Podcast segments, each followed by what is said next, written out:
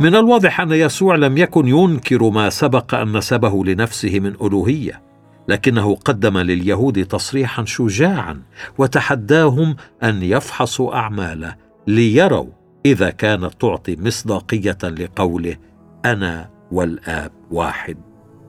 يتدرج الجدل هنا من الأدنى إلى الأعلى.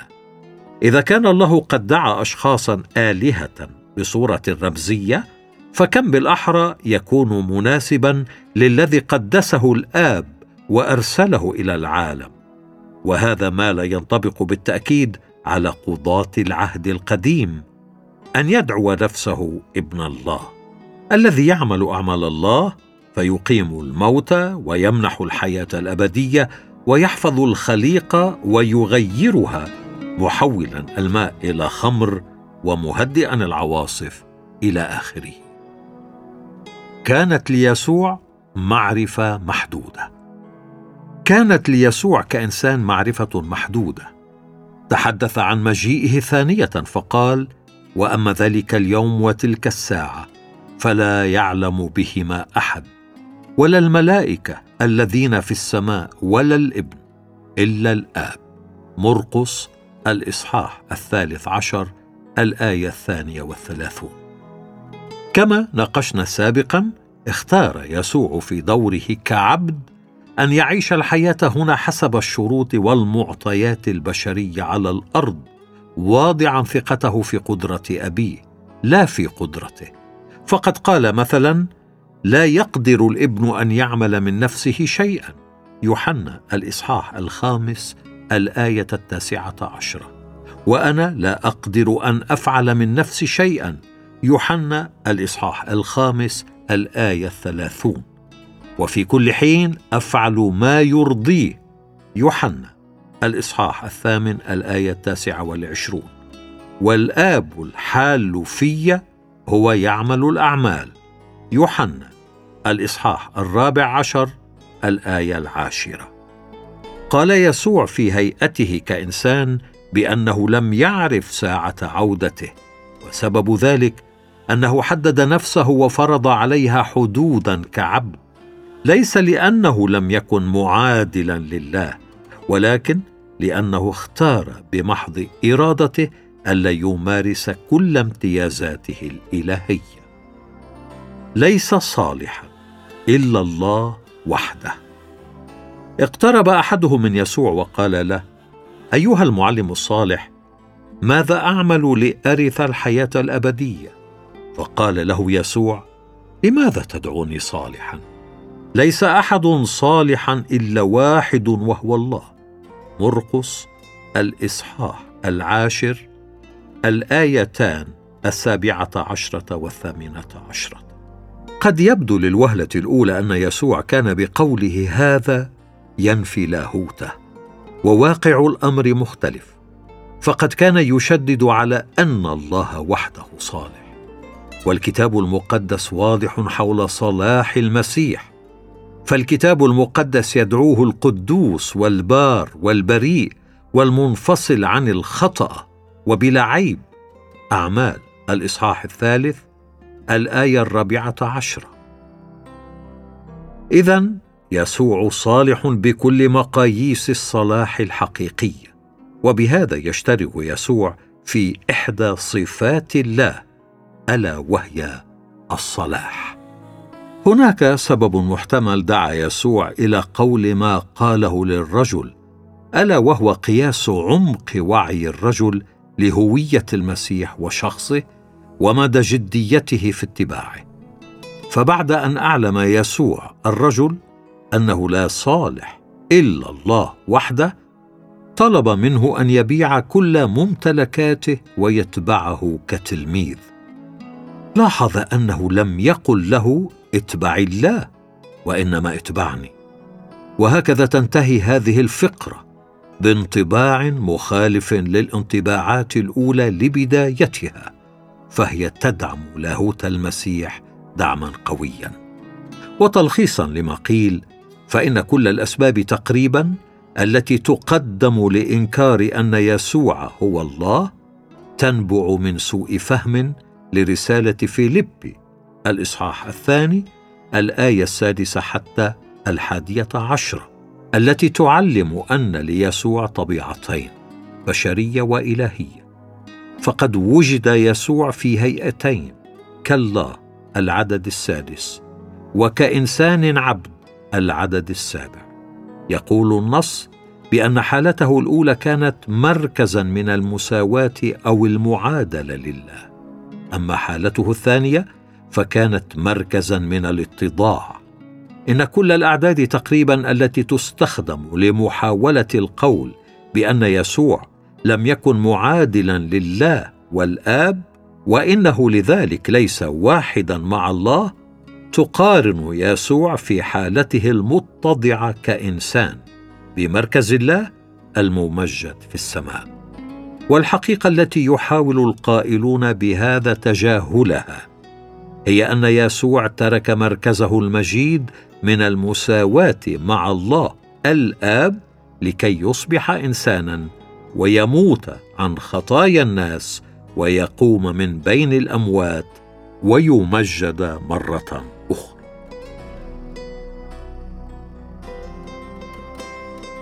الفصل الثامن هل المسيح هو الرب إلهك؟ على المرء في مرحلة ما بعد دراسة الأدلة المتوفرة بين يديه أن يقرر ما إذا كان سيؤمن بلاهوت المسيح أم لا. يتفق معظم الذين يطلقون على أنفسهم لقب مسيحيين على أن يسوع عاش ومات ودفن وقام ثانية. غير أن يسوع قال إن لم تؤمنوا أني أنا هو تموتون في خطاياكم. يوحنا الإصحاح الثامن الآية الرابعة والعشرون. وكتب بولس إن اعترفت بفمك بالرب يسوع وآمنت بقلبك أن الله أقامه من الأموات خلصت. رومي الإصحاح العاشر الآية التاسعة. إذا كان المسيح الها كان الإيمان بلاهوته ضروريا للخلاص فإننا نخاطر بأشياء كثيرة إذا رفضنا الإيمان به. أوضح سي أس لويس موضوع لاهوت المسيح عندما كتب إلى صديق متشكك اسمه آرثر جريفر. أعتقد أن الصعوبة الكبيرة تكمن فيما يلي. إن لم يكن الله فمن هو؟ فقد رأيت في متى الإصحاح الثامن والعشرين الآية التاسعة عشرة افتتاحية المعمودية. باسم الآب والابن والروح القدس. من هو هذا الابن؟ هل الروح القدس إنسان؟ إذا لم يكن كذلك فهل أرسله إنسان؟ انظر يوحنا الإصحاح الخامس عشر الآية السادسة والعشرين. يقول كولوسي الإصحاح الأول الآية السابعة الذي هو قبل كل شيء وفيه يقوم الكل. أي نوع من البشر هذا؟ ناهيك عن افتتاحية إنجيل يوحنا. في البدء كان الكلمة والكلمة كان عند الله وكان الكلمة الله. خذ شيئا أقل وضوحا بكثير. عندما يبكي يسوع على أورشليم متى الإصحاح الثالث والعشرين؟ لماذا يقول فجأة العدد الرابع والثلاثين أنا أرسل إليكم أنبياء وحكماء من يمكنه قول مثل هذا الأمر إلا الله أو شخص معتوه؟ من هو هذا الإنسان الذي يتجول معلنا غفرانه لخطايا الناس؟ أو ماذا عن مرقس الإصحاح الثاني الآيتين الثامنة عشرة والتاسعة عشرة. أي إنسان هذا الذي يعلن نظرا لحضوره أو وجوده؟ إلغاء أو تعليق أعمال التوبة مثل الصوم. فمن الذي يستطيع تعطيل الدوام الدراسي نصف يوم غير المدير؟ يبدو لي أن عقيدة لاهوت المسيح ليس امرا يمكنك التخلص منه أو تجاهله. ولكنها أمر يلوح في كل نقطة وزاوية بحيث يتوجب عليك أن تحل كل خيوط النسيج لتتخلص منه. يمكنك بالطبع أن ترفض بعض هذه الفقرات بحجة أنها غير حقيقية أو أصلية. لكني أستطيع أن أوجه الاتهام نفسه للكتاب الذي تؤمن به. إذا رغبت في أن ألعب لعبتك نفسها. عندما يقول الكتاب المقدس إن الله لا يمكن أن يجرب فإني أقبل هذا الأمر على أنه حقيقة واضحة. فلا يمكن لله كإله أن يجرب بالشرور كما لا يمكنه أن يموت. وقد أصبح إنسانا حتى يعمل ويعاني ما لا يمكنه كإله أن يعمله ويعانيه كالله. وإذا نزعت من المسيحية لاهوت المسيح فما الذي يبقى منها؟ فكيف يمكن أن يكون لموت إنسان واحد كل هذا التأثير على جميع الناس وهو الأمر المعلن على مدى العهد الجديد؟ هذا هو بيت القصيد لا يمكن لإنسان واحد أن يحدث أي تأثير خاص على كل البشريه الله الإبن وحده هو الذي يستطيع التكفير عن خطايا كل الجنس البشري ولا يمكن لأي بديل جزئي أن يقوم بهذه المهمة ويرضي الله الاب إن فداءنا وهو النقطة الجوهرية التي ترتكز عليها المسيحية تعتمد على كون المسيح لا إنسانا فحسب ولكن الله أيضا. لقد اضطر حمل فصحنا أن يكون خروفا من القطيع حتى يتعذب ويصلب ويموت ويدفن. الله غير مؤهل أن يكون اخا لنا لكن ابنه يستطيع ذلك. كثيرون من الذين ينكرون لاهوت المسيح يقولون إن امورا كالثالوث الأقدس وطبيعة المسيح مستحيلة أو غير معقولة. فهم يقولون لا يمكن أن يصلب الله. فالله روح ولا يمكن أن يقدم الله نفسه لنفسه ولا يمكن أن يولد الله. كل هذه الاعتراضات تتجاهل حقيقة التجسد وأن الابن هو الذي قدم نفسه للآب. وأن كل شيء مستطاع لدى الله. يجب ألا نسمح لتصوراتنا حول ما هو معقول أو ممكن أن تحكم إعلان الله عن نفسه. فالمسألة المطروحة هنا هي ما قاله الله وليس من قدرتنا على استيعابه استيعابا كاملا. عندما نقرأ البشائر الأربعة نرى أن يسوع أثار ثلاثة ردود فعل رئيسية بين الناس في زمنه البغض الذعر أو العبادة.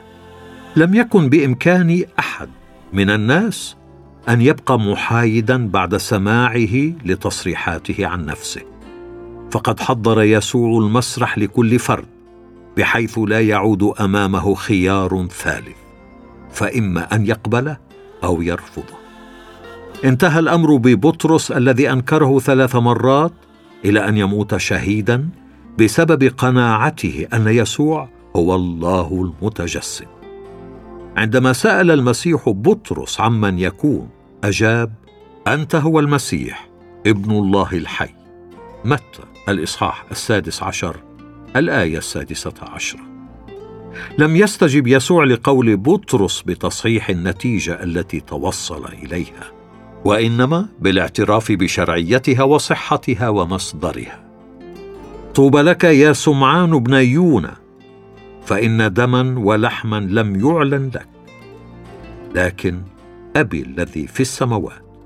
متى؟ الإصحاح السادس عشر الآية السابعة عشرة.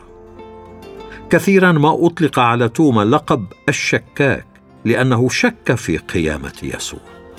لكن بعد أن قدم له المسيح نفسه دليلا قاطعا على قيامته من بين الأموات صرخ توما معترفا بالمسيح الرب مقدما له العبادة. ربي وإلهي. يوحنا الإصحاح العشرون الآية الثامنة والعشرون. ومنذ ذلك الوقت اختبر أشخاص كثيرون عبر القرون صراعا متشابها عندما جوبهوا بسؤال يسوع من تقول إني أنا؟ تواجهنا مشكلة صورناها في الشكل التالي.